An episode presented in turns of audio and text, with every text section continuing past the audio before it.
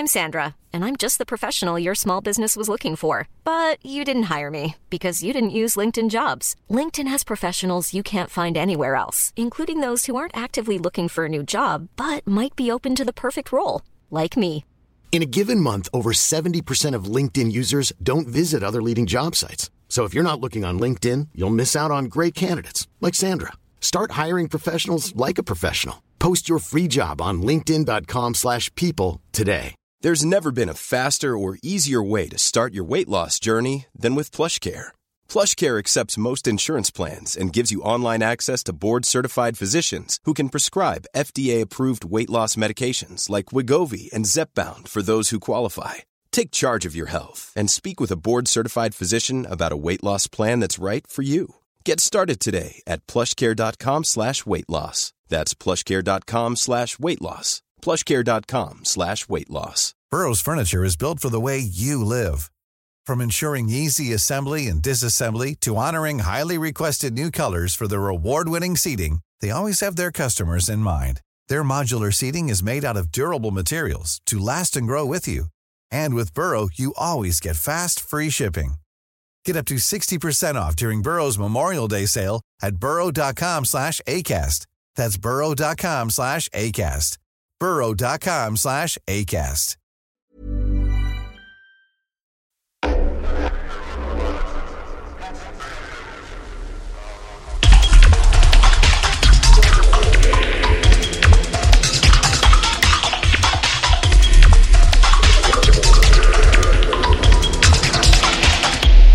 This is not a diving podcast with Scuba. Welcome to the show. I'm Scuba. This is the Not a Diving podcast. Okay, just before we get started this week, I need to update you on what I'm doing this weekend, which is pertinent to those of you listening in North America. So I'm playing this Thursday, the eighteenth of August at Flash in Washington, D C. On the nineteenth of August, Friday night, I will be at Goodroom in New York City, Brooklyn. And on Saturday night, twentieth of August, I will be at Smart Bar in Chicago. Now, those are three clubs which I love, absolutely love those three rooms, and I'm super excited to play them again for the first time in a few years. So if you're in any of those places, then yeah, come down, have a dance. It's going to be fun. I'm going to play some techno and some dubby stuff and some bassy stuff, some one forty stuff, and yeah, it's going to be awesome. So yeah, full details on my website, scuba official dot io. This week on the show, we have Danny Daze, who is a really interesting guy from Miami. He is someone who has had quite a varied career in music and is involved in all sorts of other stuff too, as we discover on the show. He's someone who has forthright opinions, and we get into those opinions. I'm just going to qualify something that I say in this conversation because I feel it does need a little bit of clarification or a little bit of... um. Yeah, just expansion. Anyway, there's a section of this where we talk about diversity and particularly gender diversity in lineups. And I make a point, which uh, a similar point that I made on the episode with Melissa Taylor, where I talk about wider participation of women in in the music space, particularly in electronic music, and how basically the sort of top-down approach of trying to get parity on lineups. I mean, it's particularly focused on the festival lineups, but I mean, I think there's a general kind of like move to try and achieve fifty-fifty lineups across the board versus a more bottom-up approach of maybe focusing more on broadening participation across the board, which is to say, you know, just getting the same amount of female D Js or the same amount of female producers. And Like the the latter approach is definitely much more difficult. It's much harder. It requires a lot more thought. It requires a lot more people involved. It requires companies to market differently. It requires stuff like uh, the naming of bits of kit to be not massively sexist, which is something that we cover in the conversation as well. But the point I make in this conversation that I feel like I need to clarify is that I kind of say that if there was fifty percent participation, then it's almost like there would be, by definition, you know, fifty percent representation in lineups, as if that happens automatically and as if the picking of winners, as it were, that happens in music is some kind of like efficient process. And it's definitely not. And that is that can be seen in the context of, you know, the you know how it is now with with men uh, dominating lineups. But it's, if you dig into that, you know, anyone who's um, had a career in music will know that some people just get picked out f- for no real reason. I mean, I can think of a number of male D Js who don't make exceptional music, don't have big hits, don't have yeah, big fan bases, but just for some reason get put on every lineup and seemingly for no reason, right? So there is no inherent efficiency in any of this.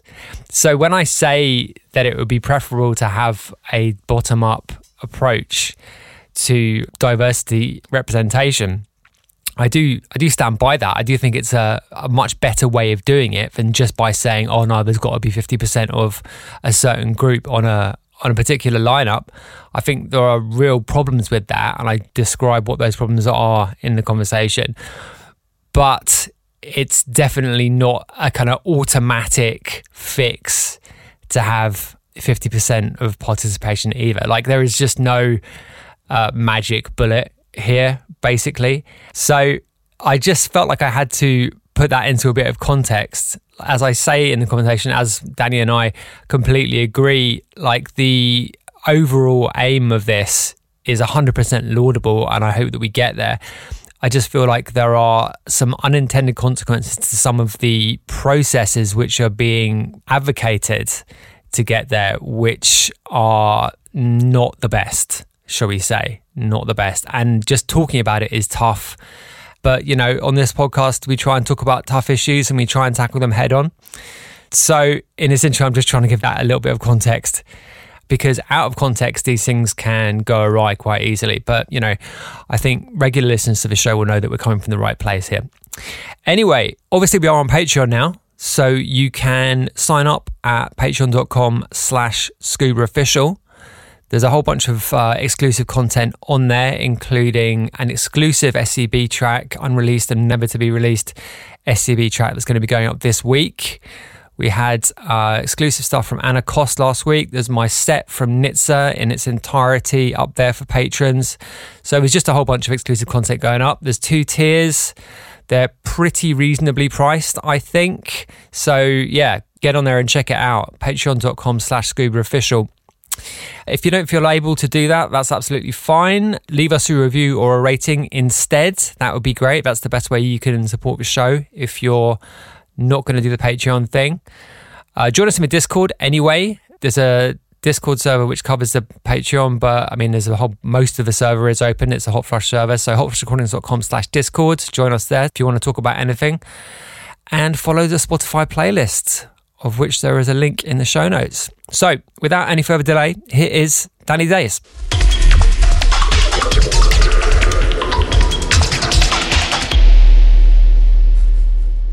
Danny Daze, welcome to the show. How are you doing, mate?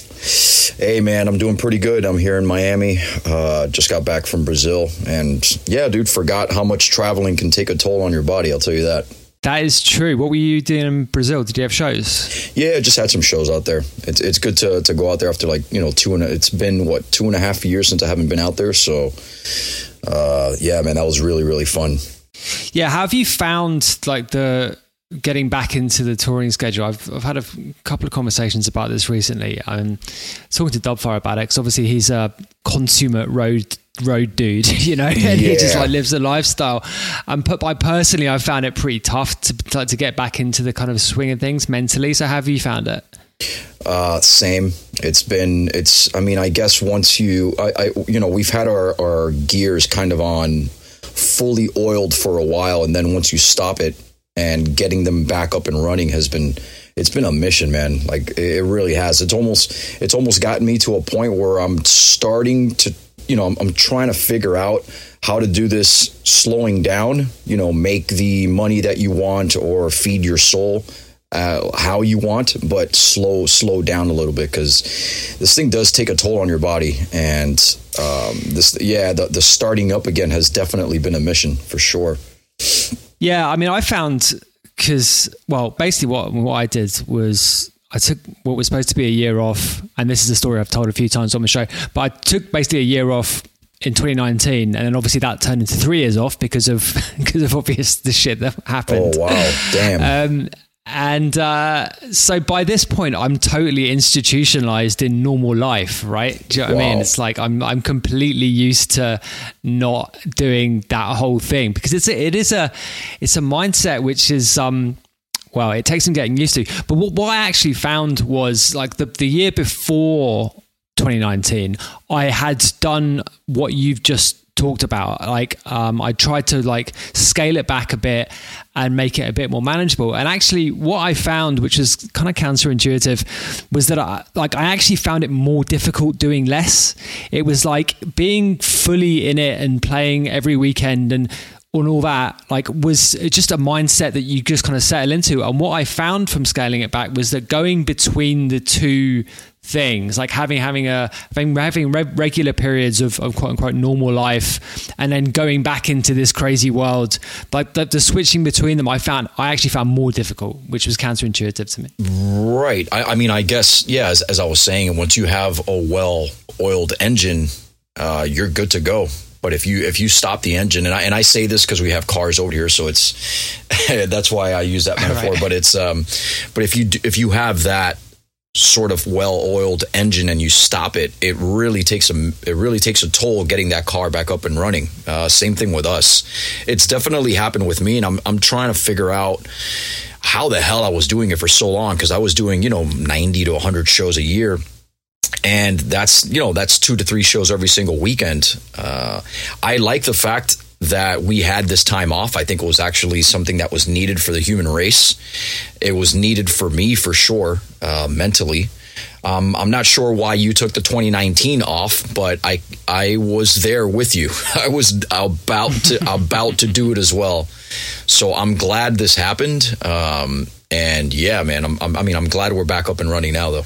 So you're someone who's got many interests, and yeah, you're, you're an interesting dude in terms of like the scope of um, what you've got going on. And oh, your, I appreciate your history it, man. Is, um, you know, you're a pro tennis player, I believe, at, at one stage. I, for some reason, I've always been a person that really likes a bunch of different things, just staying entertained and staying consumed with something, whether it's collecting baseball cards or, you know, like playing tennis or getting into modular systems or coding right. or crypto or um, it's, yeah, it's just been something I've always been, cons- I need to be consumed. If not, I get, I, I get kind of anxious.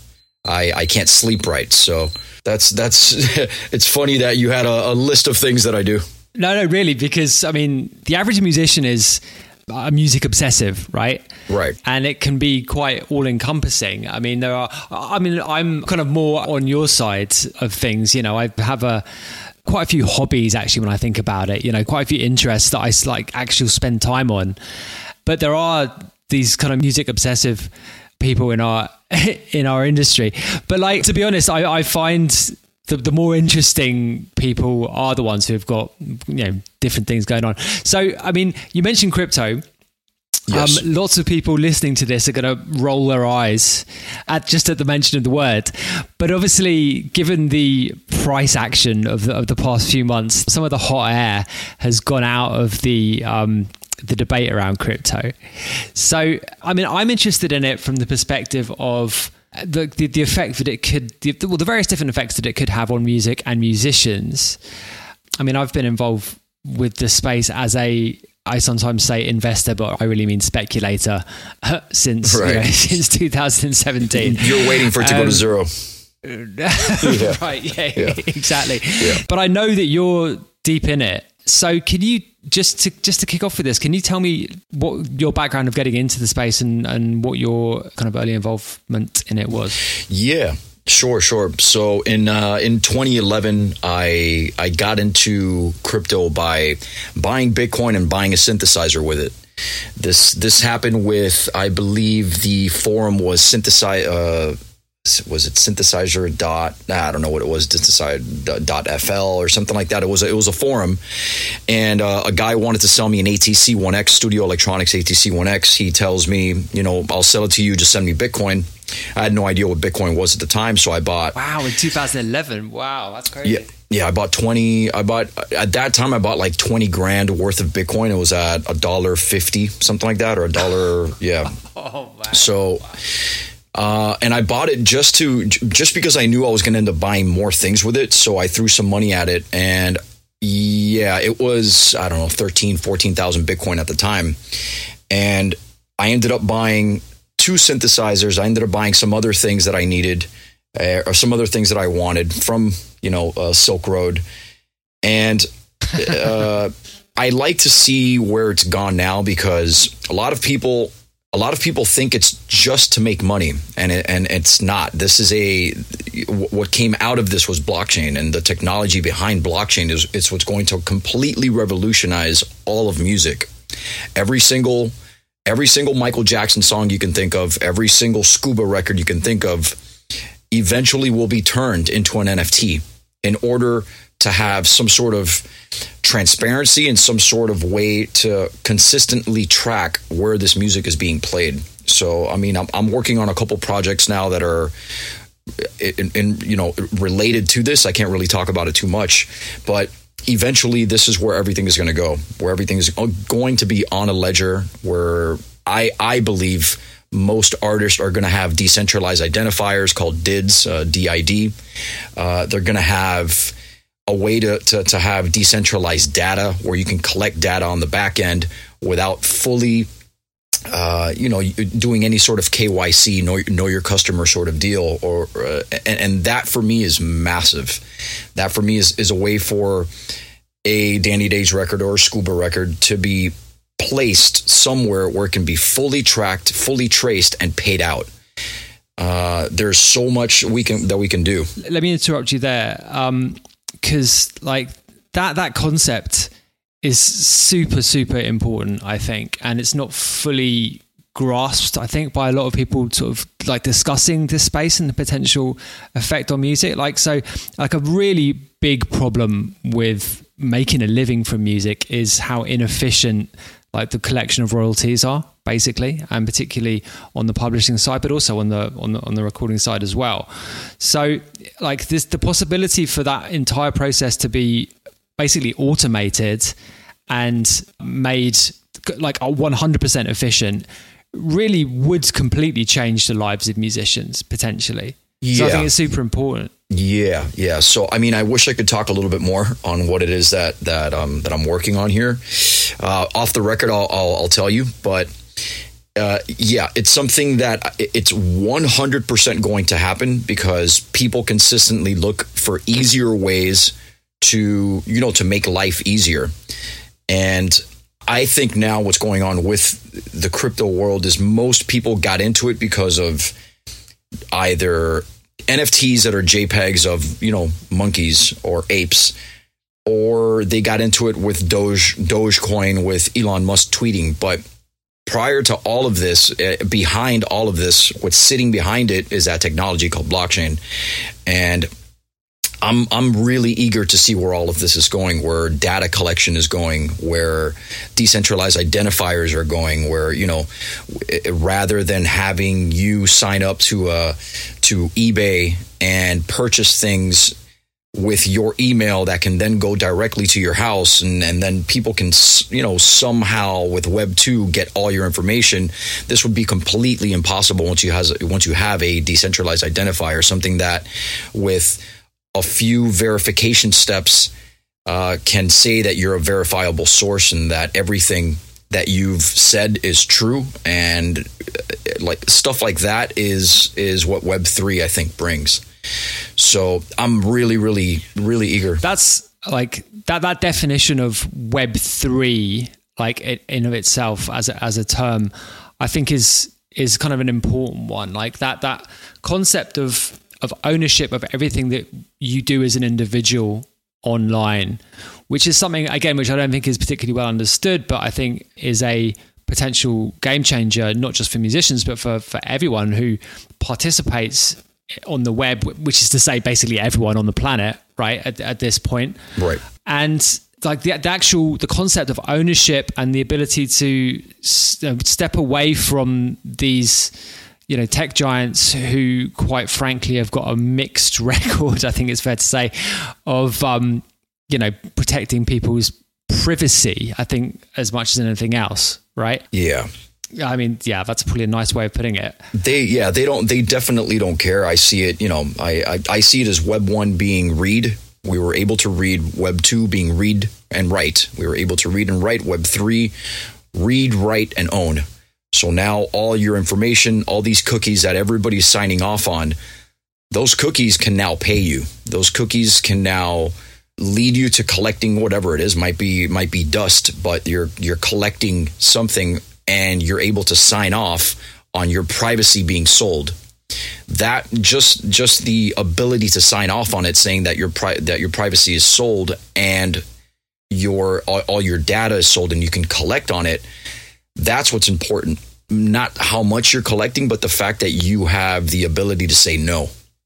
Uh, when you and we have the ability to say no, then you know you can creep, you keep your privacy in place. And the fact that it's automatic, that seems to me like really, really key. You know, yes. The fact that there is no, like, there's no third party that has to get involved in this. Because I mean, like the, the, the problem with, in the case of music, the, the problem with royalty co- collection is that it's, you know, they're administrated by these legacy institutions of, of which there are many around the world.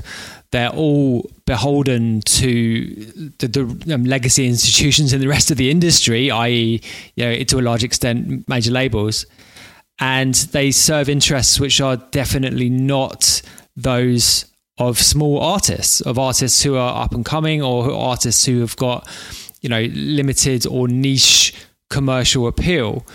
Um, Correct. So the actual, so actually getting the money which is due to people in an efficient way, in an automatic way, is, is a huge game changer.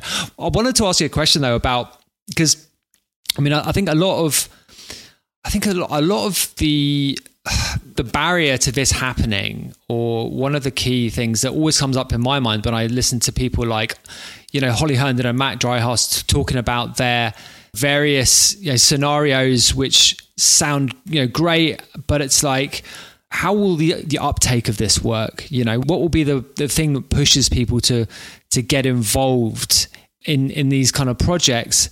And will it just be, do you think, a a case that just everything moves to this?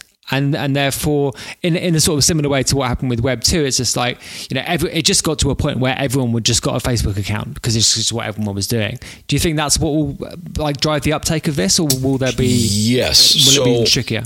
I think, you know, when it comes to crypto and stuff like that, it's going to get to the point where people are using it without knowing that they're using it. They're not using crypto; they're using blockchain. So there, there's there's a pretty big difference there. I think the, the the toughest part right now is cur- cu- basically curating an easy onboarding flow. So, you know, you don't have to sign up and have, uh, uh, you know, and have and have a wallet that then you have to put a ledger on it, and then you have to have Ethereum on it, and then you have to collect whenever. No. So I think what people now are working towards is onboarding flow and and and. interoperability between all the chains, to the point that when you are signing up to, say, GEMA or B M I or ASCAP, there's an underlying uh, there's an un- underlying uh, what's it called uh, system already in place. So you're registering a song and it automatically becomes an N F T. That is what makes everybody use it without even knowing that they're using it. So I wish I could talk more on this uh, because there's a couple of things here that I, yeah, when, when it comes to the actual uh, technology behind it that I can't, but that's the basics of it. And it's going there. There's no reason for it not to go there. There's no reason for... Yeah, I, I mean, yeah. just, I think the pro- the problem that we have right now talking about this is just when, just the term N F T, I think in so many people's minds is almost a kind of toxic concept. Do you know what oh, I mean? for because sure. Just, I, I can't stand it. I can't stand what it became, but, but the ideology behind an N F T is incredible. The ideology behind, you know, you being, you being able to place, I, I genuinely think everything that has a purchase price will be turned into an N F T. not for the purposes that you're thinking about making money and trying to follow it, but you can create different things just by knowing where all these bananas are being sold, for example, why all these mangoes are being sold here and they're not being sold over there. It, you can you can easily create a heat map simply by knowing where these things are, are, are why are they tracked? Uh, sorry, why are they being bought here, not being bought over here? Uh, same thing can go with music. Same thing can go with D Js. Same thing can go with decentralized identifiers. Uh, so we're we're at the point now, I think, with blockchain that this thing is so ahead of the curve. We're we're so ahead of the curve right now that we don't even know how to have two chains or three or four, every single chain that's on there right now be interoperable. You know, now we have layer zeros coming into play, things like Cosmos and Polkadot coming into play where they're basically a relay chain of a bunch of layer ones. I mean, I might be talking over people's heads here, but We're we're like a, we're we're at the point now where Sprint cannot talk to A T and T, A T and T cannot talk to T-Mobile. Uh, we we have to pay for somebody to plug us in. We have to pay for international calls. Once this is fully interoperable and the mechanism is going at a hundred, it's unstoppable. The tentacles are going to go really really far when it comes to to blockchain and how it's going to connect the exact same way the internet has connected the world. This is going to connect the monetary and data world within the internet. That's the way I see it.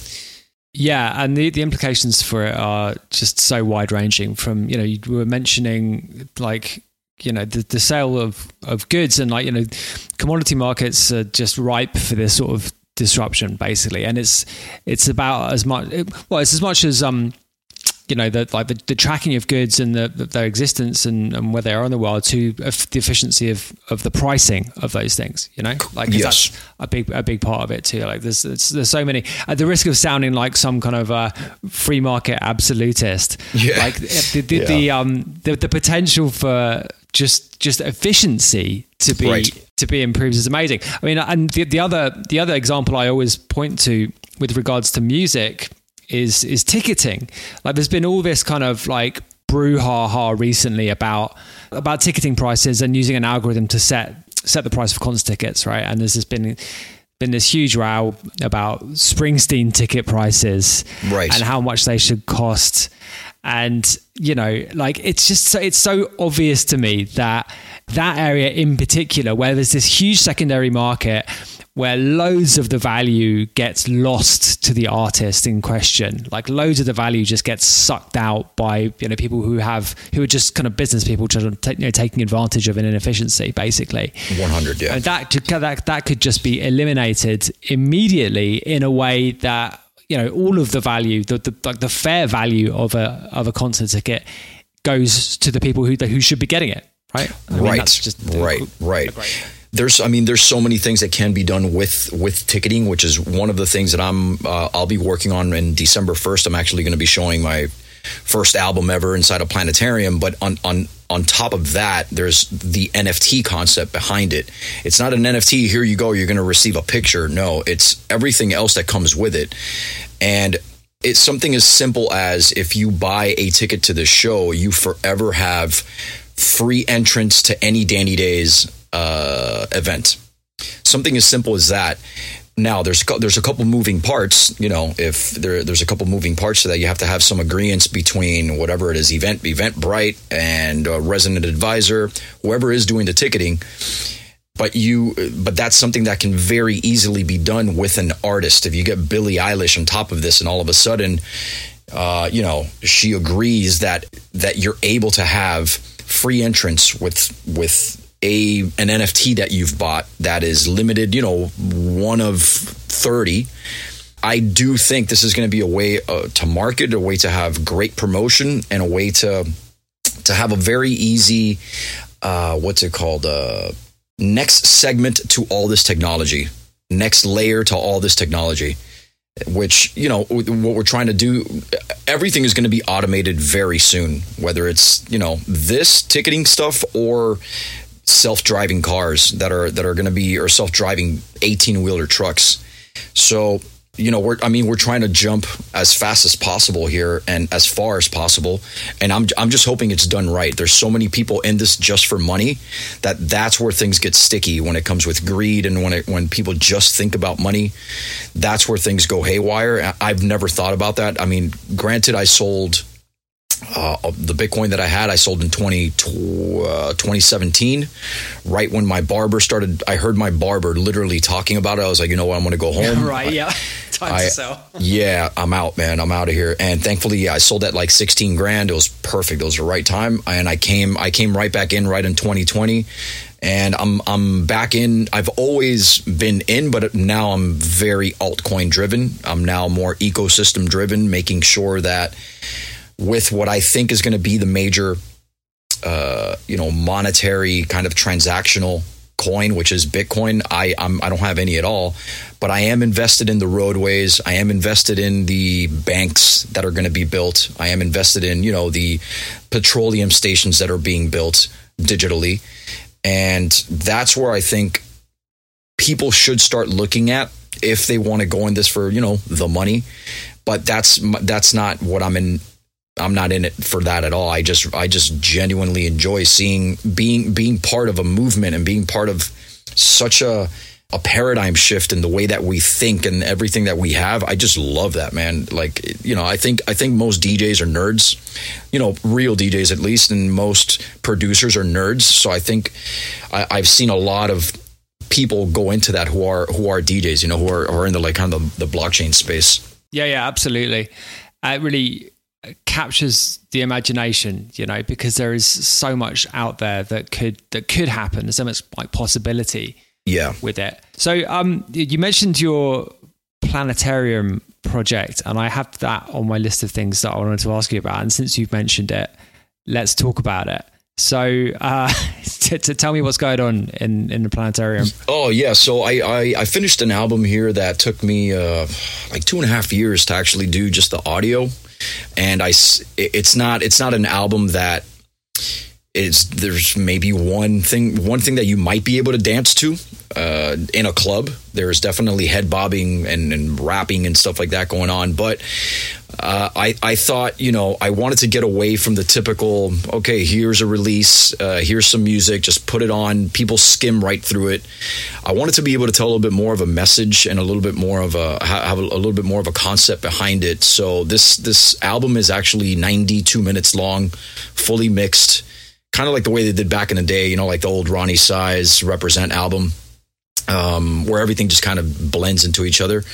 And I, I knew that it needed another concept on top of it. So I'm doing a planetarium showing here where I have Konx-om-Pax. Maybe you know Tom, Konx-om-Pax.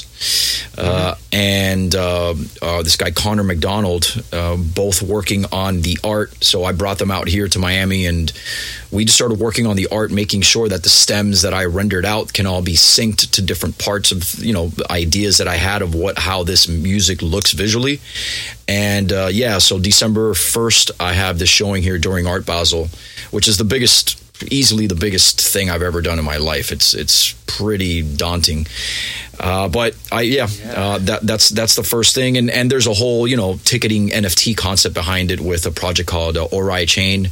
We're gonna try something out like that where, you know, they have uh, the, the the ticketing and they get a sort of N F T, and then behind the N F T there's an entry to whatever event that you want forever, basically.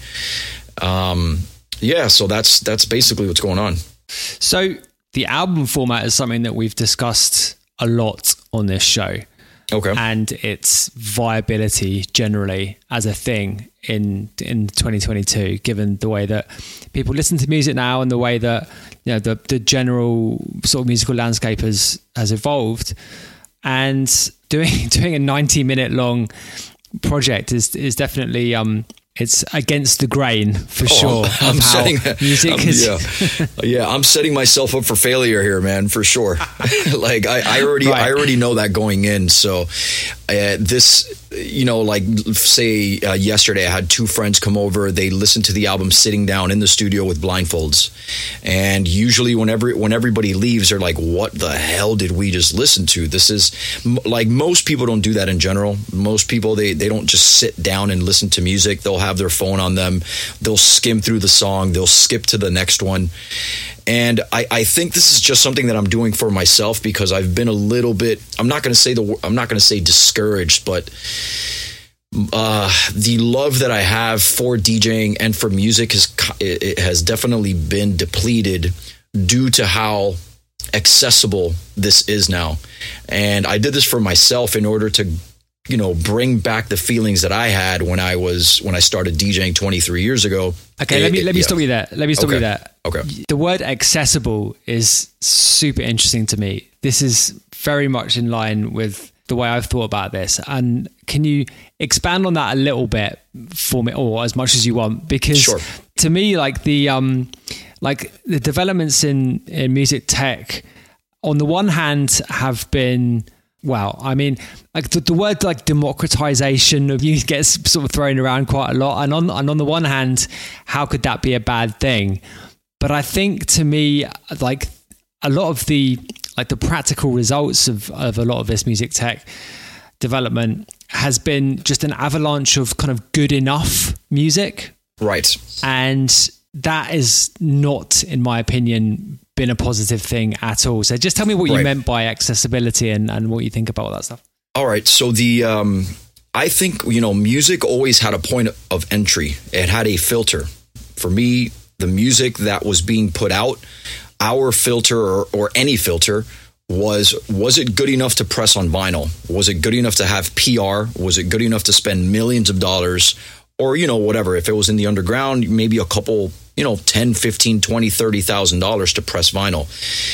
Uh, now with the ease of technology where you have you have V S Ts that create a beat for you and with one push, you have you have people that don't even make music. They have a U S B stick and they have Soulseek. They go and they download a song, they press play, they move a fader, and they put their hands up. It's created, I think now, you know, we're living in fifteen second increments where people, you know, you, you, immediate, you immediately like it or you don't. So this ease of technology, there's, there's, it's always a double-edged sword when you, when things become easier, because sure, they become easier for the people that want to take that ease and create even crazier stuff with it. But then you get all the bullshit in the background. You get, you get the people that are doing this, you know, they become a D J, but they become a D J more as a verb rather than a noun. They're DJing. They're not living it as a D J. So when when you say these people that are musically obs- obsessed, that they know the B-side to, you know, the Advent records on combination research, and they and they're just absolute nerds. So those people, they live it as a noun. There's people now that are taking there's that are that have taken over the art, and it's all done because of dopamine hits. It's all done because of, you know, the ease to get that dopamine hit. And so that, you know, that for me, I think now the, the reason that I've done this album is to make things, I guess, not harder for myself, but to, to remind myself why I started this in the first place. And hopefully, uh, you know, with my little platform that I do have and people that do follow me, and even just mostly for the kids that are here in Miami that are just absolutely crushing it, they see the amount of detail that I've put into this album, and it's actually made them work differently. It's actually, they're, they've actually, they'll work with me in the studio, and when they come back with some demos, I can tell that they're putting that much more emphasis into just simply making this a doper project. So yeah, the, uh, unfortunately, the accessibility thing for me is I don't have a, a popular opinion on it. I, I despise the way where most things have gone, but I try and embrace it if the person on the other side is doing it for the right reasons, not just doing it because they want more Instagram followers and they want more notoriety for being absolutely nothing. You know, like it's it's it's it's it's mind-boggling to me. But there is the internet to blame, there is technology to blame, and then there's promoters to to blame. Some promoters need to put their foot down and be like, yo, you're just like You've been DJing for a year and a half. You don't belong in this headliner set. You can't, you know, you can't. Yeah. So it's it's an unpopular opinion, and some people won't speak about it. But who cares? You know, like, yeah. So that's that's how that's how I think about that. Yeah, I mean, I think like this is true for all forms of music, right? These these kind of developments, but I think electronic music and, and club music in particular are particularly susceptible because the way people generally interact with club music is in a club when they're, you know, they're out, they're maybe they've had a drink, taken some drugs, and, you know, they're interacting with the music on sort of a visceral level, I guess. And quite often, like, it's very distinct elements of a track which have the most impact, right?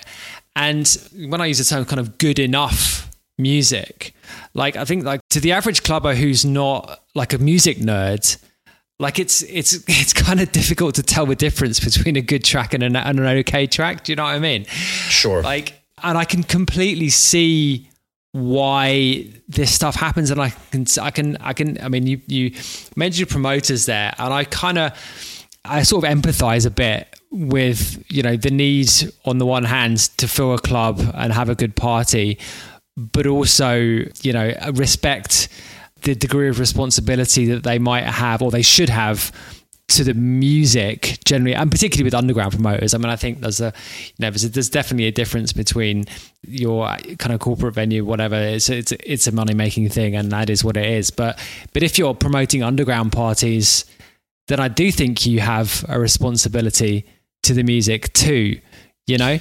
I would, yes, I would think so. I think that's, that would be the only reason I would be a promoter. Just like it's, you know, it's probably the only reason I produce music. Uh, it's, it's because it has to kind of hold an integrity. You have to hold the integrity behind it. I understand when a club needs to make money and keep the lights on. I also understand when, you know, when quote unquote an underground promoter now is, you know, a one person doesn't make enough money to come and, you know, pay the bills. But it's it's it's a tricky area. I I I was a club promoter, but I was a club promoter back when flyers were still being passed out, you know, in the early two thousands. So things, you know, things are definitely different now. Things, you know, you're kind of catering to a completely different demographic. But it's more for, for me, it's more the, the ease that we're talking about where, you know, there's a lot of very new pandemic D Js. Like, I, I don't know how many people I know started DJing during the pandemic. All you need is a computer, Soulseek, because a lot of people are straight up downloading stuff illegally. And, yeah. and uh, dude, like, just bring your U S B stick to a club. You don't even need a system. You know, you just bring it to the club and, hey, we'll figure ourselves, or we'll figure it out here. We'll hit sync and we'll just play the songs that we love. Now, some people have it just like innately just have it. They they just have it in them that, yo, you're the, the, you can rock, you know what's going on. But there, you know, there there's an art form to de- to DJing, and it's been completely, completely lost, completely lost. Like, you've heard some D Js that you're like, damn, they are absolutely rocking it. Whether it's playing three songs, four songs, going in reverse, doing, you know, like being able to manipulate the crowd, get the people to leave the dance floor for a little bit so they can go get some drinks, bring them right back. Think like that art form is, I can't, I don't remember the last time I saw somebody very new that, that I felt, you know, was like, damn, this is really, really sick. It's usually somebody that does have the experience. And w- what sucks is that the younger generation doesn't really, I, you know, they they haven't experienced that. And, you know, when, when you experience a person that knows what the hell they're doing behind the decks, you're like, damn, okay, I get it now. And, you know, the, the barrier, the barrier of entry way back in the day, you had to earn your spot on that flyer. You had to, you know, you're going to start at the bottom. Uh, you're going to earn your spot. Your all your peers were going to be like, okay, cool. Uh, and so there was a different, there was a different barrier back in the day. Um, but hey, you know, that's that's the way the cookie crumbles, I guess. So this is, I mean, you touched upon a kind of a tricky area there, which is the way stuff like, well, um, I, I've had a few conversations recently with people, not on the podcast, just private conversations concerning the topic of like diversity riders, and the efforts that people make in different ways to get a wider variety of people on the bill, which on the face of it is completely legitimate and something to be encouraged. But I do think one of the sort of unintended consequences of this movement has been what you've just been talking about. So quite often, like the like the beneficiaries of that sort of booking policy are people who are inexperienced and maybe don't justify their place on the bill. Now, this is a tricky thing to discuss, I realize, and particularly yeah, that's that's a sticky that's a sticky situation. But I I'm I'm pretty I'm pretty open with the way I think about anything. It's pretty simple. Either you earn your way as an artist or you don't. Now, when people are being used, right? When people are being used as a token.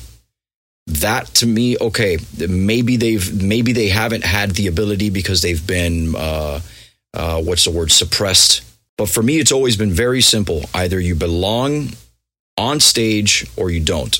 And if right now your talent doesn't fit, then it just doesn't fit. But maybe it doesn't fit on at that grand scale. There's other there's other ways to to have talent. Slowly understand, hey, this is how this is the the bar that we want for our events. This is a bar like, you know, there's there's there's an entitlement now to, like, say people that just started DJing a year and a half ago. I was having a conversation literally yesterday with a young lady, and she goes, you know, I, I I don't know why they didn't put me on as a headliner. And I asked her one question. I just go, why should you know why should you be the headliner? She had no idea. She's just like, I, I don't know. I just wanted to be the headliner, and I, I hasn't released music. And then she goes, you know what? Yeah, she she she herself told me, she's like, yeah, you know, I I, I knew that I was kind of wrong, but there was something in me that felt the entitlement. And, you know, I've always felt, even even me now, twenty-three years DJing, there's times where I'm like, I'm not ready for this. I'm not, and I want to be ready for this. I want to make sure that when I go in there, I'm destroying this place. I, I, I want to make sure that I that when I'm in there, I feel comfortable and that I don't feel like I'm entitled to this. I want to feel like I earned it. That sense of that that sense of earning something is that's the powerful part.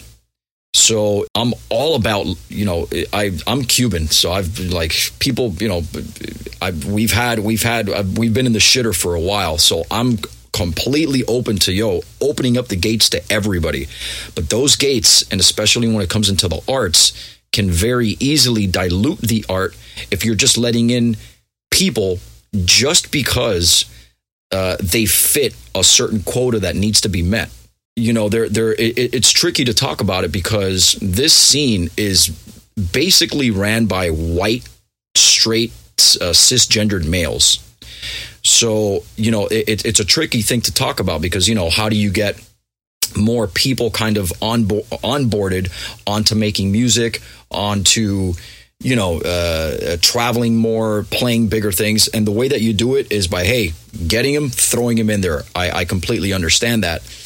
But it, it's it's gotten to a point now where promoters are saying we need you know we need more of this, we need more of this, we need more of this, and unfortunately that does kind of degrade the the the art that was kind of held by a standard or like a point a point of entry. So, you know, there, there. I think the pendulum, the pendulum swings back and forth for a while, and I think, you know, it's it's starting to balance out the right way. Yeah, I think basically the the problem has been that there's been a top-down approach to this rather than a bottom-up. If so, and what I mean, what I mean by that is that what there should be is a real effort to increase participation at a very broad level. So, like the number, for example, of tracks that go up on Beatport that are made by women, for example, is like less than ten percent. Like it's some like laughably low level. And it seems to me that like if you want to have headliners who are women, then that first figure needs to change.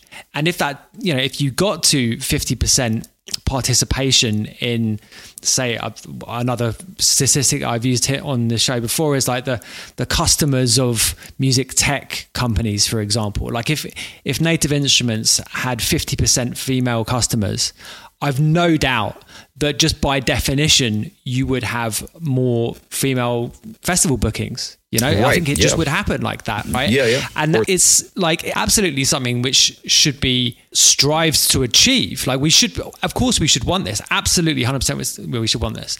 Like it would be great if there were fifty percent of, of women making tracks, releasing tracks. You know? one hundred yeah man yeah yeah I, I completely agree. Like what what so what I've what I've kind of focused on here in, in Miami, for example, because I can't I'm not going to go and start reaching out to a bunch of, you know, young kids in Miami, young girls in Miami, women in Miami that uh, uh, uh I'm sorry outside of Miami. I'd, I'd I'd like to focus here. So what I've been doing is trying to to reach as much as possible here to have more women actually make music and, you know, kind of fully understand, yo, like this this can very easily be done.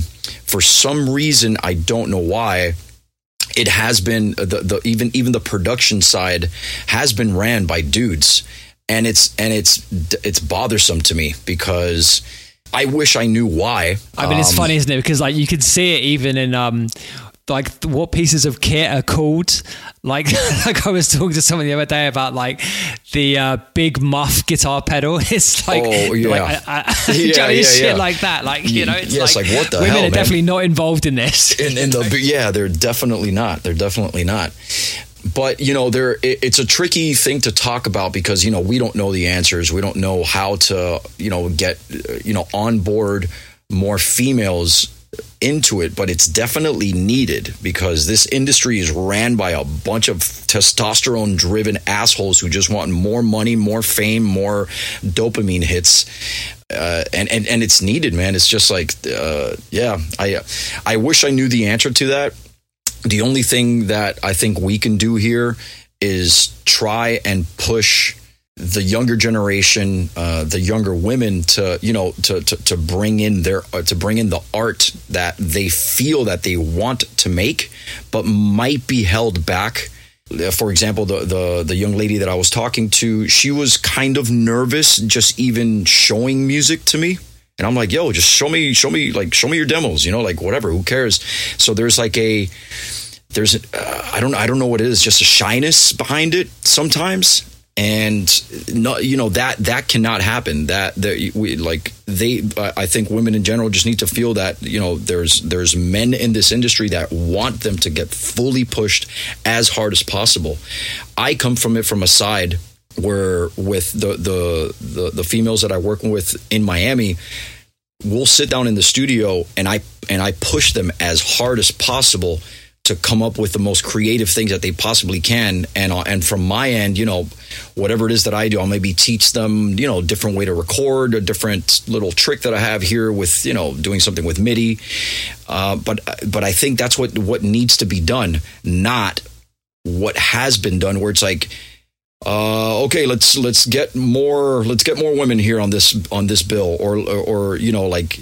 It's just not, that's not the way to do it, because what does happen is that somebody that is that is not very socially known, for example, that's not good on social media, but is an insanely sick producer, she doesn't get the credit she deserves. Yeah. And it's just this, this, it's a revolving door of like, damn, like I've been working my ass off here. I've been producing music. I've been DJing my ass off. I've been collecting records for fifteen years. But, you know, I'm not known because I I've I don't really know how to work social media, which is kind of what's what's kind of driving bookings now, and it's uh, yeah it's it's a it's a it's a, it's a tricky subject, and I'm, and I'm sure we can talk about this for hours and hours and hours, um, but it's yeah, I wish I had the answer, man. Yeah, right. I mean, just to finish off on this, like I would, you know, the, the counterpoint to what I I said earlier about. By increasing participation versus the, you know, just the proactive, like, you know, booking strategy is like a lot of it is having role models for women, you know? So, so right. When you see, say, a, you know, Nina Kravitz or whoever like at the top of a bill, like really smashing it and like, you know, super successful, like that's that's having a positive effect about getting getting young girls interested in, in doing yeah, this. Yeah, like, yeah, yeah. So there is a, you know, there is something to it, but I just think it's been done in a, in a way which has been, well, as, as we were saying, there's like, there's just unintended consequences to this, which are generally speaking not acknowledged. Right. Anyway, um, you mentioned that you're from, well, you're of Cuban heritage. I'm really interested in this because the Cuban Revolution and, and the, the migration to, to Miami and, and the effect of that on Miami as a city is something that I'm very interested in. And one of the things we've been doing on the show, generally speaking, is is talking about the, the way like dance scenes are developed in different cities. And we haven't talked about Miami at all, but, but the influence of Cuban Americans on, just on the city generally speaking, but on the music scene must be pretty significant to say the least. So tell me a little bit about your, well, tell me, tell me about your, your childhood and your heritage, man. I'm interested. Yeah. I mean, um, uh, yeah. So, I mean, Miami's a huge melting pot. I, I don't think many people actually know much about Miami other than, you know, there's, there's some fun to be had out here, but this place musically is very, very, very rich, from Miami bass music to salsa music to merengue music to I D M. Uh, it's a melting pot that all kind of, it just mixes. We'll have I D M artists like uh, like Phoenicia they, uh, or Solidity that mixes uh, Afro-Cuban influences into their stuff. And for me, it was very normal to listen to my dad sing opera and then right. go, in a, go in a car, listen to Power ninety-six, listen to this guy, D J Laz, play the craziest Miami booty bass instrumentals. And from there goes to, a, you know, get off, go to a restaurant and listen to salsa music. This was very normal to me. So when I started touring and I started traveling and I, was, and I would play Miami bass records, I remember I would play some Uncle Luke or, or like a D J Uncle Al records out in the middle of, say, California, and nobody knew what the hell they were. I was under the impression that this was known all over the place. And then I'm like, as soon as I start playing out and people are like, what the hell are you playing? What is this shit? You know? And I'm like, you don't know this, dude? It, it, it, it made me realize that Miami is its own place, man. Miami is not, Miami is not Florida. Miami is not the United States. It's definitely its own little spot. And a lot of it has, a lot of it does have to do with the, with the influx of, Uh, Cuban immigrants, like my my entire family, basically. Uh, there's Q, uh, there's a uh, yeah a bunch of Colombians out here, Venezuelans. You know, they're, they're, it's just a huge melting pot. So it's it's pretty cool, man. So yeah, your second generation, right? Is your uh, your parents came over? Yeah, in the sixties. Yes, yeah, yeah. They came over in the sixties. Uh, I'm second generation, but I'm still very tied in because I consistently have new cousins coming in here, whether it's, you know, legally, uh, like they, they get claimed or ille- not illegally, but uh, in a raft, you know, like what they call bariceros out here, which they like pull up in a raft or, you know, they, they just leave on a speedboat from, from Cuba, which is a communist country. They don't let you leave the country. So it's, you know, it's it's a pretty cool im- influence to have, uh, just having that Afro-Cuban kind of thing behind me as well. It it leads to the, the the way that I produce music is kind of syncopated, and I tend to be, I, I think, quite random with with the way that I produce and sequence songs. And I think it all has to, it, it comes from that. It comes from from that culture.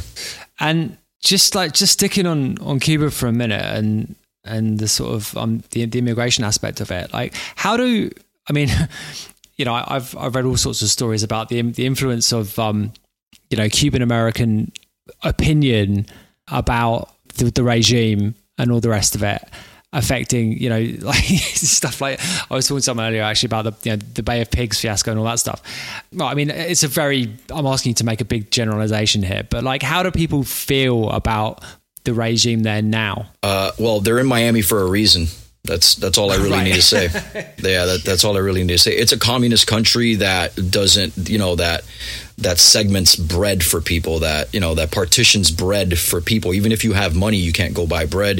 If you get, if you pull to the side, if if you have a mango tree and you're selling mangoes on the side of the road, they arrest you for it. All right. So, it, you know, people have kind of.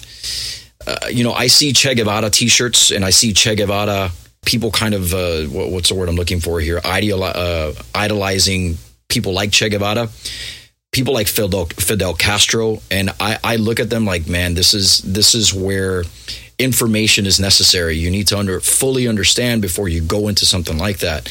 These people have murdered and murdered and murdered so many people that, I mean, it's, you know, we're, it's a conversation that will last forever. So it is, I have to generalize here, but yeah, there's a reason why people are in Miami and why they leave that country, to the point that thousands and thousands die at sea every single year.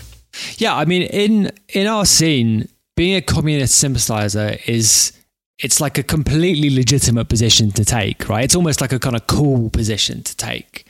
I think it's more socialist, right? Like they're, they're, they're, I think more, most people are, are thinking in terms of socialism and spreading the wealth uh, to a certain degree, right? Which, hell, I'm, dude, I was a Bernie supporter. I'm a big Bernie, Bernie Sanders supporter. There's a way to do it correctly. And then there's communism, and then there's dictatorship. Sure. So it, it depends. So they those they all get conflated pretty easy. Yeah, yeah. And and and that's the and that's the issue. You know, I'm I'm completely against dictatorships, completely against the type of communism that's going on in, in Cuba. That's literally had my uncles kill themselves because of the. the it's absolutely insane out there. Even if you do have money, even if even if you send money from Miami to Cuba, they can only buy a certain amount of bread. They can only do a certain amount with it. So uh, it, it, it's absolutely insane. And I, and I, and I believe, you know, getting into politics here, uh, I'm, all this has to do with Russia, basically. They, the whole Cuban Missile Crisis, all that stuff. The United States is never going to touch Cuba. And, you know, it is what it is. Yeah. Yeah. It does seem like a, something which is just not going to go away on any level. And obviously, like, situation, some geopolitical situation with, with Russia now is obviously not not simmering down, down yeah, at all. Yeah, yeah. If anything going on. Yeah. Anyway, um, let's let's let's move on from from politics and talk about music, obviously. So I followed your your career, and you're someone who seems to have you've you've spent the last few years, I think, kind of like like getting as far like further and further away from sort of the mainstream as possible. Is that a fair characterization? I yeah, I mean, um, I think actually it started happening right after I made a massive record on on Hot Creations in like two thousand eleven. Right, uh, literally right after I I knew that, because that song for me was actually electro. If you go back now and you kind of look at the, the scope of work, talking about Your Everything, right? Your Everything, yeah. If you if you if you like listen to that record now, you see that it has an, an electro root to it, Miami bass root to it. Yeah, yeah, it does, absolutely. Yeah. Uh, and I even I'll even play it now, not not even out of novelty. I'll be like, you know what, I'm going to play this now. But for a long time, I was like, damn, this this record kind of pegged me into a place where most people thought I was this deep house D J, that they thought I was British. They they they thought like I lived, you know, like in Ibiza and stuff. And I was like, man, this is, what did this record do here? Like, it, it, what did this record do to me? Like, it just pegged me in this one place where people thought I was a deep house D J, and I've never been that. I've always been uh, uh, electronic, techno, I D M, electro guy.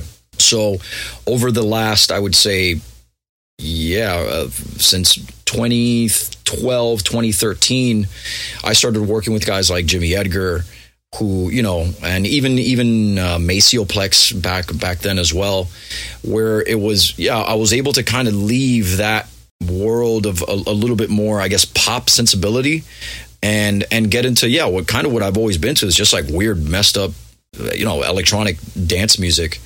And thankfully, I'm at the point now where I, you know, I don't really know, outside looking in, what people think of me as an artist. I try to not even think about that, but I'm at the point now where I ha- where I'm comfortable enough where I'm releasing I'm releasing music on like Schematic Records, for example, who's a it, it, it's a big influence on me, uh, an I D M sort of label from Miami, mm. and I'm able to just do whatever it is that I want. I don't I don't necessarily fall into like, hey, I, I want to make dance music only, or I want to make, you know, whatever. I, I'm thankfully, I, I think I'm out of that, but it, it definitely took some work, and it, and it was quite it was pretty cool yet stressful to see how the machine works and how you can. I mean, you having, know, having that bit of uh, having that taste of kind of like tech house success, which I've I've absolutely had too.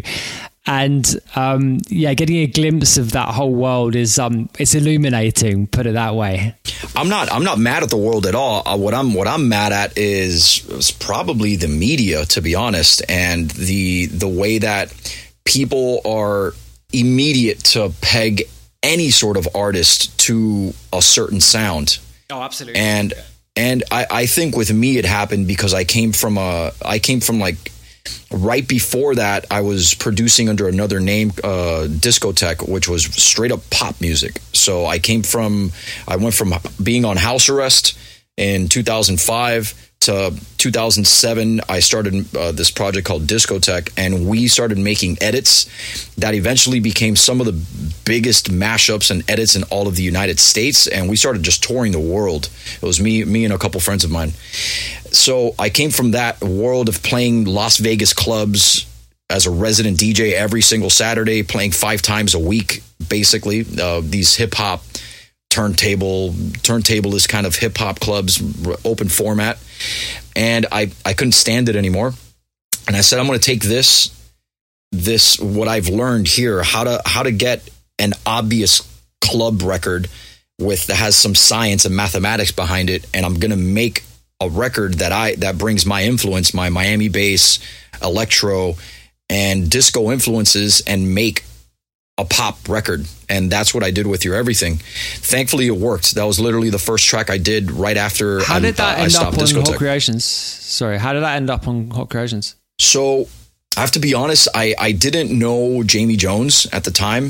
I didn't I didn't know like really. I didn't really know much about the scene in general. I was, I knew everything about like, you know, Underground Resistance and Drexia and that side of things. But when it came to kind of like cool dance, underground, you know, deep house and house music or tech, even newer techno, I, I had no idea, man. I, I was so out of the loop.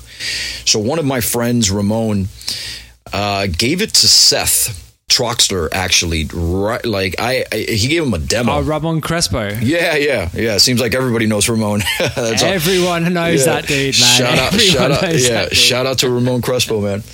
Um, yeah. So he gave it. Uh, I gave. I, I like sent him the demo. You know, it was long as hell. It wasn't even mixed down properly.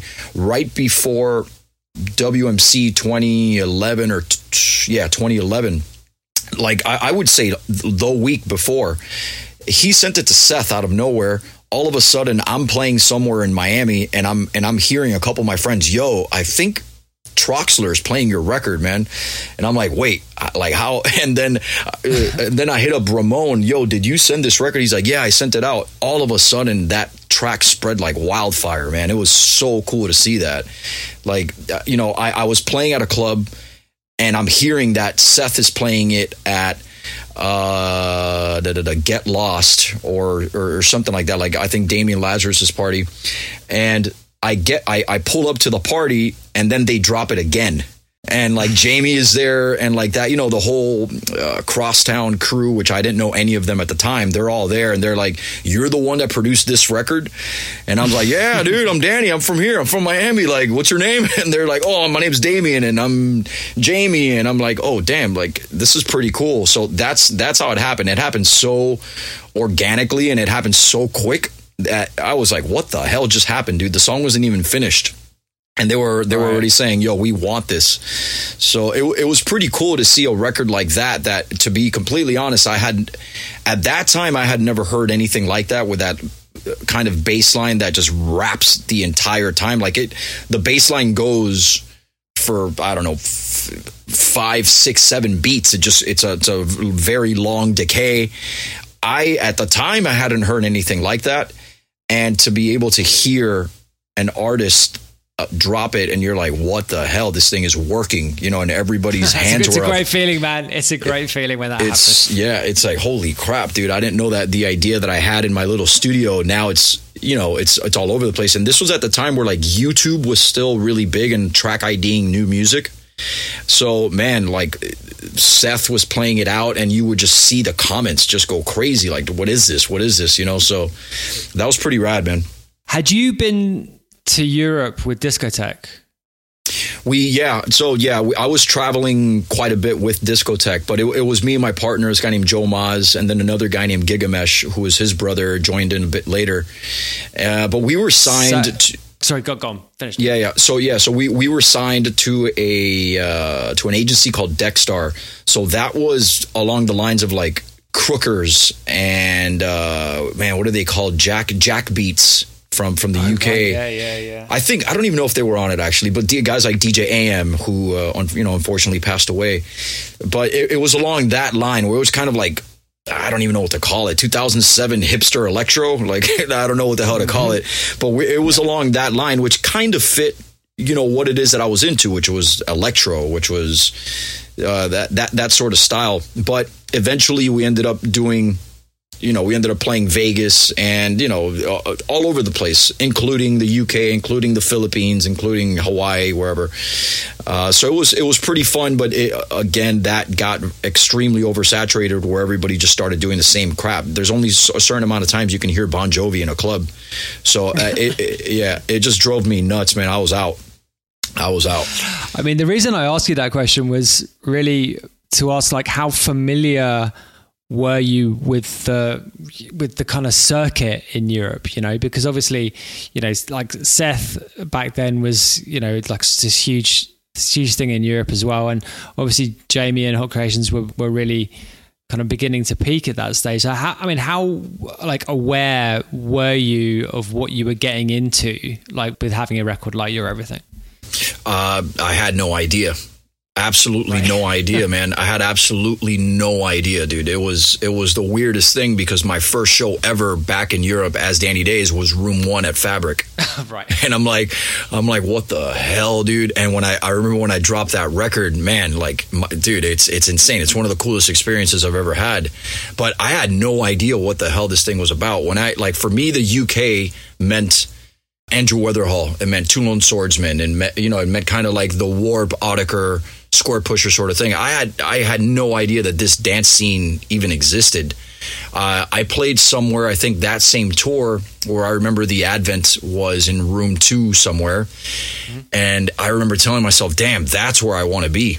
Right. Like that, that's, that's who I am over there. Like that's, that's my thing. I was totally, you know, like I was down to play whatever needed to be played because I'm getting introduced to something brand new.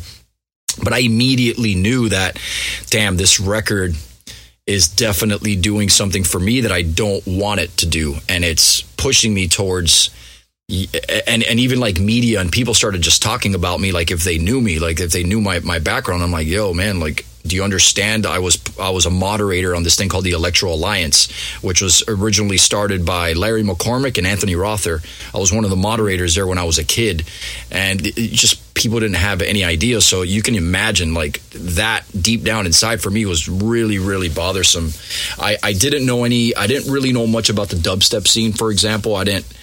Uh, and when I started traveling there, I was like, damn, this is sick. You know, like I, I didn't know, I think I had met Scream. I met Scream with D J Craze way back in the day. Like I would say two thousand, I mean, way back in the day, like two thousand eight, you know, around then, but I didn't really know much about it. And it, it fascinated me for sure. The dubstep scene is, um, yeah, something we've we've we've gone into in detail on the show. It's a nice. It's a topic which, um, yeah, I mean, obviously the um, the North American influence there was um, was not the best, should we say? As no doubt you're right. Uh, yeah, I mean, I, yeah, I like the first time I heard dubstep, I, I had heard it in a form, but I didn't even know it was called dubstep.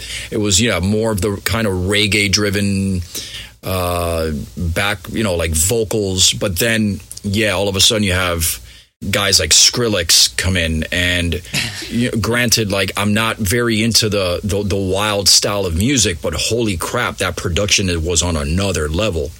That production, oh, yeah, totally. That for me is the last groundbreaking thing. Actually, whenever I talk about like groundbreaking music, you know what? It's funny. I, I kind of yeah, I I kind of agree with you there. Actually, funnily enough, because I mean, yeah. I do think that like the last decade of music were was was kind of notable for the lack of interesting shit that happened, basically the lack of new shit that happened. Right. Um, but Skrillex's take on dubstep, whilst I didn't particularly like it at the time, I mean, it was some next level shit. You're absolutely right. And looking back on it now, it was um, pretty original, actually. You know? Oh, hell yeah. I mean, yeah, it definitely obviously was. Obviously, there was some like drum and bass influences and that sort of, that sort of thing. But like, I mean, it was really something in of itself. Yeah, yeah. I think, you know, I, I think people like Noisia kind of influenced him. And yeah, just, just normal dubstep. But the sounds that were being made are, are things that I had never heard in, in, in music, at least. I heard him in Transformers movies and, and Michael Bay films, but I had never heard him in in in in, in music. Um, so it was pretty cool to see that that that that section happen. Where I don't, I mean, do you know the Jack Beats guys? Uh, I don't know them personally, no. Jack Beats, but I mean, do you know the music? Yeah, yeah, yeah, yeah, yeah. Oh, okay, okay. Yeah, so the Jack the Jack Beats stuff for me was was was something that I was like, oh man, this is pretty rad. The really wobbly sort of stuff. I had never really heard that. So that that that for me was really, really interesting. Yeah. So returning to your journey in, in tech house or try attempted exit, like it's always difficult. Like, well, I mean, basically you can go from the underground to the overground and that's never a problem, but going from the overground to the underground is a much more difficult path, right? And like, you know, from what you've just been describing, like, you know, you found yourself in a position where you were like increasingly painted as part of a scene which was basically like the mainstream dance scene, basically. So certainly in Europe had become like the mainstream dance scene. So getting out of that is a, is a tough, you know, it's a, it's a tall order, right? Yeah, yeah. And, and you can only really do it through music. That's the only way I did it. Yeah, that's right, the only way. Consistent. That's the only way I did it. Yeah, and and and I think, you know, I, I guess I had the I had the. Thankfully, I was able to do it. Like, thankfully, I was. Uh, for me, it's kind of funny being able to say that I've worked on tracks with, you know, f- tracks for like Kanye West and Coldplay, and also released on Hot Creation, and also play Berghain, and also did like a, a Deck Mantle Boiler Room, for example. To have that that kind of spreadsheet for me is it's who, it's who I am. That's what people. For the last, you know, and especially in Miami, I got known for being a, a D J that would play Beastie Boys into Ox eighty-eight, into into salsa and merengue music. That's like that. That's something that was started, I would say, like around two thousand six when I was doing that out here. So it's me. That's exactly who I am, and I love it. But to to to do it, it takes it took so much work just to have. A person like you, even, for example, to be like, to turn your head and be like, yeah, isn't that that kid that released some shit? Like, you know, I, I, I, I have enough respect to at least want to have a conversation with him. It took, it takes, it took a lot of work to do that. And the only way that I did it was just by releasing music and by people seeing how it is that I D J. Um, you know, the art, I, I think, I forgot who said it, Jay-Z, game game recognizes game. You know, like you, you, right. you just, you fully understand at some point. And then I think people started seeing and reading some interviews. Uh, I believe there was one where this guy, Sean Reynaldo, wrote uh, a piece on, on R A, something that, that he did on, on me where, you know, in, in that piece, I talk about Merc and I talk about Schematic, which are some like labels that really, really influenced the hell out of me. And, you know, little things like that, just slowly having people realize what's going on is the way to do it. But it's definitely hard, man. It's so much easier to just start from the bottom up instead of from the top down, you know, like that. Yeah. That the tra- the trajectory I had with that one song was insane, dude. Like I've never, I hope, I hope I never experienced that again. Straight up. Yeah. Yeah. I thank it. I, I, I'm, I'm grateful for it, but holy crap, man. Like, whew, that was, that was, that was, that was a fun one. Yeah. So at what point you, you moved to Berlin, I believe, right? And presumably this was sort of linked to this kind of process? I mean, I mean, is is that is that true? Uh, actually, no, no, no, not even, no, no, no. It was it was literally we just wanted to get the hell out of the United States. Me and my my girlfriend right. at the time, yeah, and we went to a place where people kind of spoke English because she didn't speak Spanish. I was originally living in Barcelona. She didn't speak Spanish, so it was it was a little tough. And uh, now we just said, okay, let's go to Berlin. I had one of my friends, Jimmy uh, Jimmy Edgar, was living there at the time. Uh, this was around twenty, late twenty twelve, and yeah, that that I moved there, but I very quickly found out that I uh, that I wasn't really wasn't really into it as much as I thought I would. So I, I ended up going to, to Amsterdam instead. Okay, tell me, yeah, tell me why why you weren't into it. Um. Oof, yeah, that's no, that, that's going to be a loaded one for me, but I, let, let's just let's bring it down to just like the music. I and and even man, even I, I just like seeing some color as well, like not just black everywhere, black black clothing everywhere at Berghain.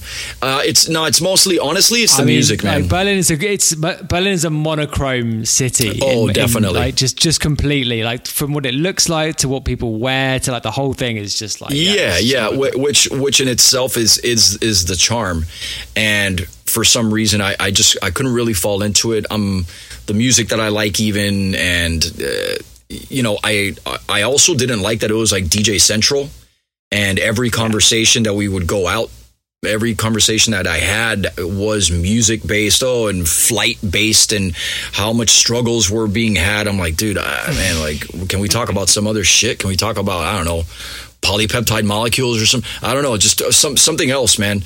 And uh, I, I just had to get out of there, you know, and and I, I appreciate it now. I go back and I can take it with, you know, kind of spoon fed every here and there, but I, I'm I notice that I do need a little bit more color just in my life, you know. So um, that's, I mean, that's basically why. I mean, compared to compared to Miami, you know, Miami is one of the most colorful places I think I've ever been. So yeah, you would think that I would want a contrast, but I was like, oh man, no, there's some, something, something just wasn't. I, I don't know if it was the whole D J thing, you know. Like I, I tend to like to not just talk about music. I like to I definitely like to go into other forms of thing, things that are interesting in life, and I, I'm not maybe you know maybe it was the, the people that I was rolling with, maybe I didn't give it a, enough of a chance because I did have a girlfriend and I was a little bit you know in the relationship. I wasn't going out that much, um, so maybe it had to do with something something like that, but uh, yeah man hey um, no man I mean like that characterization of Berlin is absolutely accurate. It's basically okay.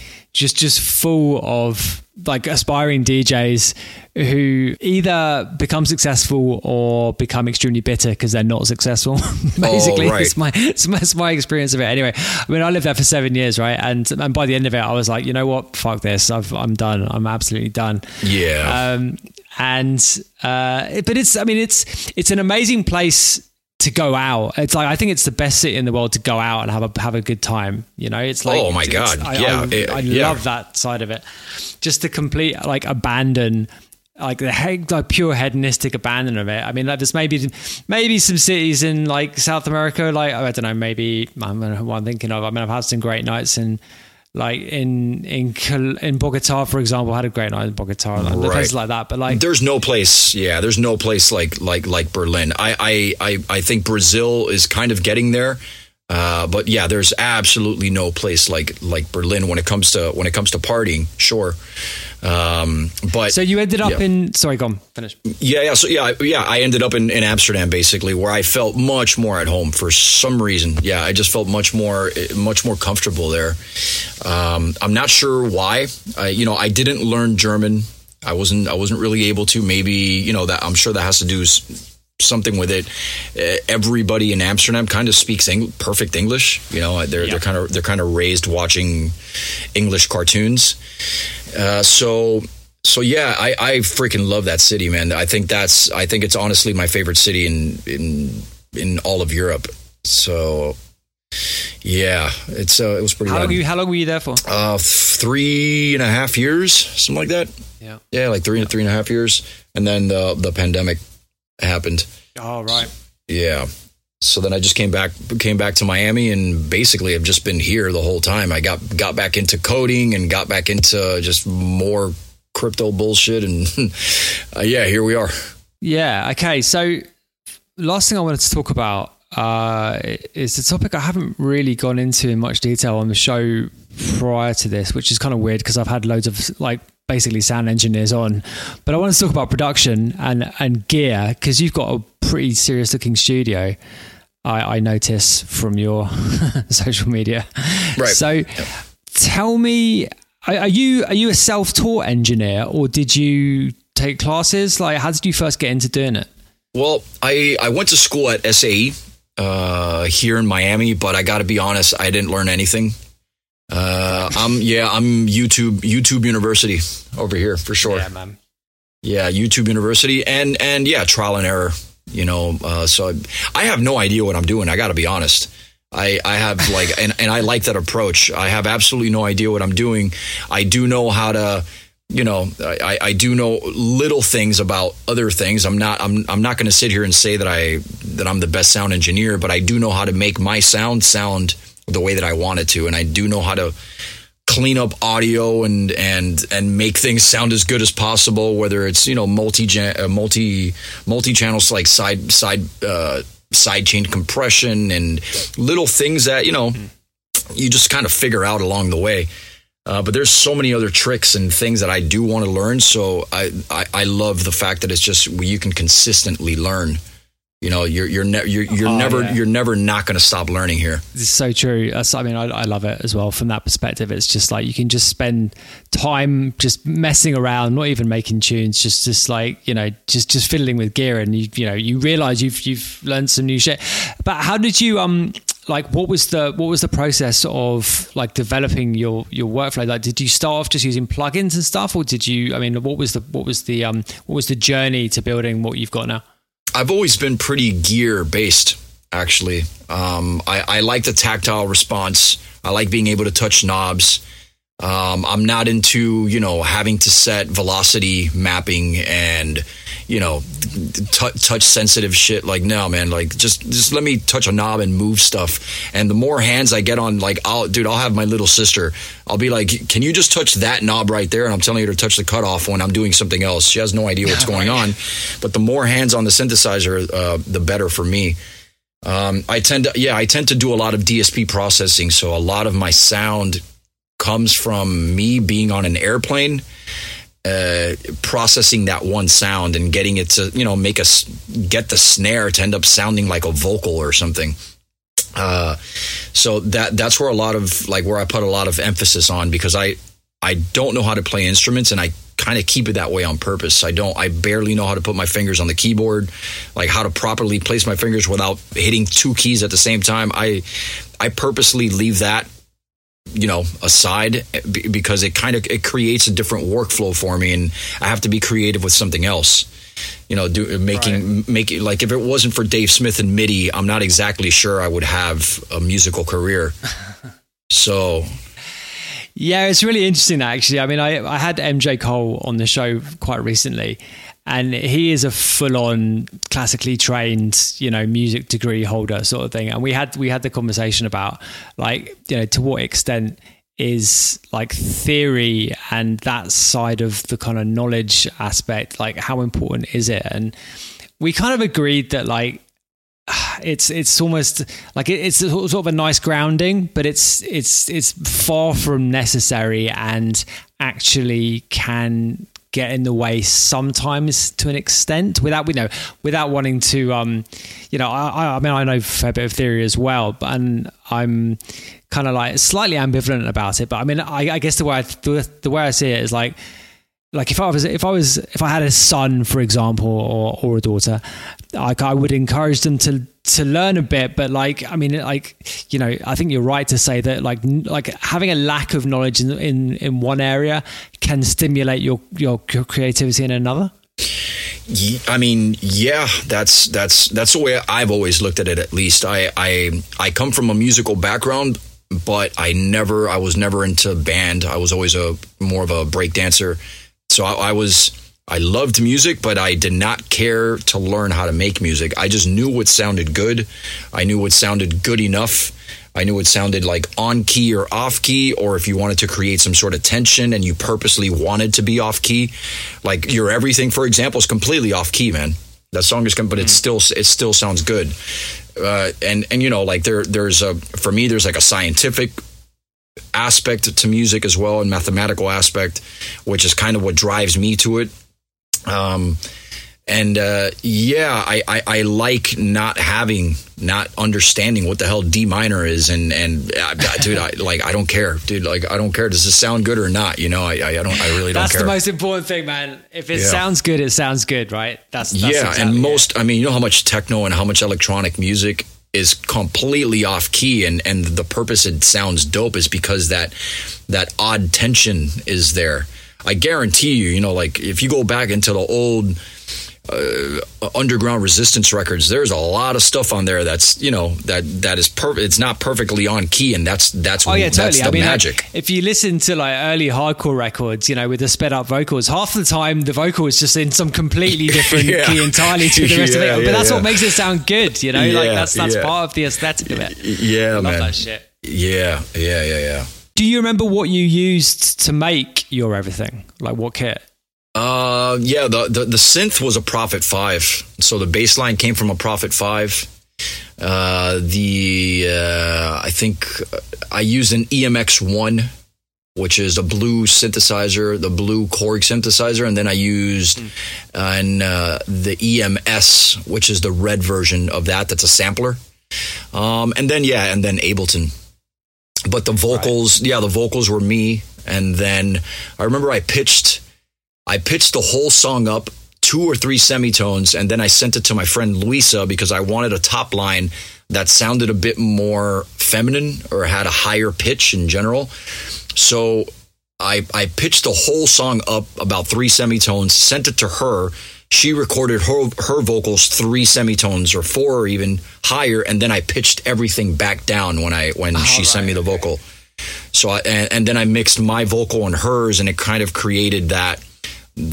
You know that uh, that is yeah whatever whatever that processing vocal texture out of it that yeah, yeah the, the the timbre on it is is yeah so the texture that I got out of that, that that's how it was done um, but that was full experimentation like and oh and I also had a friend do a trumpet like a, a buddy of mine do trumpet on it but dude, that was all like experimenting and I remember.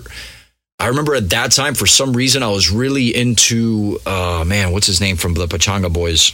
Uh, it's Rebolledo and, uh, man, Super Pitcher. Right. Yeah.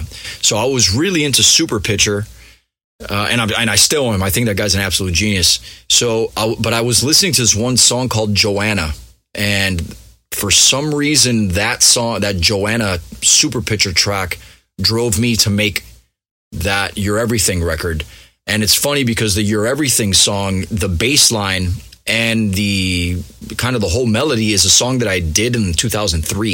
It's one of the first songs that I never released, this thing called Disconnect. Wow. And I still have the I still have that original version. And I actually used a little part of that Disconnect stereo file in, in that track. Um, I don't know where the hell I was going with this, but yeah, I remember I remember listening to Super Pitcher during that whole time. Okay. Yeah. And and so what's your what's your setup like now? Like what's what are the, the what are your kind of like bits of kit that you um what are your go to things when you well, start? Well, I guess you know I I guess uh, I mean starting a track I never really know. I just kind of sometimes it'll be I'll go with an eight oh eight. I, I usually that's that's pretty that or the Ramona are my two drum machines. Uh, I'm not I'm not big in, into the nine oh nine. But I usually, for, for some reason, I'm very into F M synthesis at the moment. Uh, my F M synthesizer is uh, the Ensoniq Fismo. And then I have an Elise's Andromeda, which are which oh, yeah. is is my other synth that I always go to. Those are my first go-tos. And then my big thing has to be the H nine thousand, the Eventide H nine thousand uh, harmonizer. Yeah. So I run I run everything through that. Everything gets ran through that, and I just come out with some insane sounds that I definitely, you know, what what, what came in is definitely not what's coming out, and that's where I, I, I tend to go from there. And that is one bit of kit that I have wanted to get my hands on for a long time now. I need something. I'm just going to have to uh, bite the it's bullet. It's a monster, and, uh, man. It's such a monster. That that that thing is, and, and it's. I don't think it's going to go down in price much. Um, nope. So it's, but it's definitely the Lamborghini of of effect racks. That's for sure. For sure, man. Yeah, man. Absolutely. Yeah. All right. So, well, I mean. Last question then. I yep. mean, I'm, I'm going to ask you a question that I got asked in an A M A, which I thought was quite a good question. It just fits with what we've just been talking about. Like, you got three bits of kit to make a dance record. What bits of kit do you do you pick? Yeah, eight oh eight immediately. Um, yeah. Uh, so yeah, the eight oh eight. Yeah, the Eventide H nine thousand and the Andromeda. I think the things that I right, just... there you go. yeah, like I, I can. I don't. I honestly need nothing else in my studio than that. That's all I need. Because the eight oh eight, yeah. I can I can make it sound insane with the H nine thousand, uh, and the Andromeda is an absolute beast of a synth. That's literally all you need. You don't need anything else. What kind of processing do you do on the eight oh eight actually with the H nine thousand? Uh, par- I mean, I'll do I'll do parallel, uh, just parallel stuff. But I usually what I do is get the kick. Stereo, uh, you know, mm. if I, I'll get the kick, I'll get everything and run it through just the most random uh, algorithm that they have, uh, and it'll create, you know, kind of like the the if if I, if I have a straight beat, this thing gives you different rhythms, and all of a sudden you have your you have your backbeat and you have that backbone of the, you know, maybe maybe a little bit more broken beat. That's usually what I do with it, so it's more parallel processing. Yeah, um, yeah. Uh, either yeah, I can parallel process and, you know, kind of have a little bit of distortion, or create kind of more of a uh, not dynamic based, more of a of a, a time based effect that creates a little bit more a, a completely different beat yeah. on on the background. That's usually what I do with that. Yeah. Yeah, man. I'm, yeah, I need to get one. Anyway, listen, man, this has been awesome. Thanks so much for doing it. It's been great. Yeah, dude. Cheers. Yeah, that was Danny Daze, and I really enjoyed that episode. He's an interesting dude with lots to say, and he's done some really interesting stuff over the course of his career. We didn't get into his uh, episodes as a pro tennis player, which I'm kicking myself for not having explored, um, listening back to that conversation. But yeah, he's just, as I said, an interesting person and someone who's, you know, pushing things forward, I think, genuinely. You know, and I think what he had to say about the diversity issue was thoughtful. And I really hope that we can discuss that issue as adults, you know, because like there's so much bullshit that surrounds it, so much name calling and so much just acrimony around the whole thing. And I think if we can just agree on some goals and then perhaps agree to disagree on some of the ways of getting there and have that conversation, then I think we'd all be served much better. Anyway, not going to bang on about that too much. Remember to sign up for the Patreon if you feel so inclined. Patreon.com slash Scuba Official is two tiers, the upper of which gets you basically on the Hot Flush promo list. But in addition to that, there's exclusive music as well as the stuff we're putting out on Hot Flush. So as I mentioned at the top, there's an exclusive S C B track going up there this week. And yeah, we're just going to do everything we can to get as much cool shit up there as possible for the people who are supporting. And as I said, we'll be extraordinarily grateful if you would do us the favour of supporting, because really all we're doing with the money from that is building the show. So we're going to be spending it on advertising, going to be spending it on better production, ultimately moving to some video content, I hope. And um, we need resources to do that. So if you want to support us, that's the way to do it. Patreon.com slash Scuba Official. Anyway, if you're not doing that, as you're not, because you're listening to this version of my outro, uh, leave us a review or a rating. It really helps. And if you want to support us without giving money, that's the best way to do it. Join us in the Discord, hotflushrecordings.com slash Discord. If you've got anything to say, any suggestions, any blowback, all that stuff, keep it there. And follow that Spotify playlist, link in the show notes. I will see you back here, same time, same place next week for the next episode of the Not A Diving podcast. Thank you. Not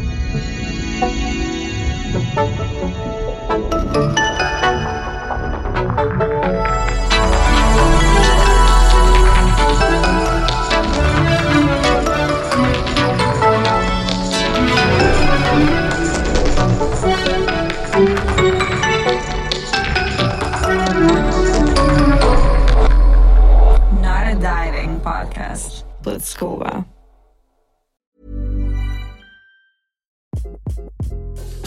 This is Craig Robinson from Ways to Win, and support for this podcast comes from Invesco Q Q Q, the official E T F of the N C double A. Invesco Q Q Q is proud to sponsor this episode and even prouder to provide access to innovation for the last twenty-five years. Basketball has had innovations over the years, too. We're seeing the game played in new ways every day. Learn more at Invesco.com slash QQQ. Let's rethink possibility. Invesco Distributors, Incorporated.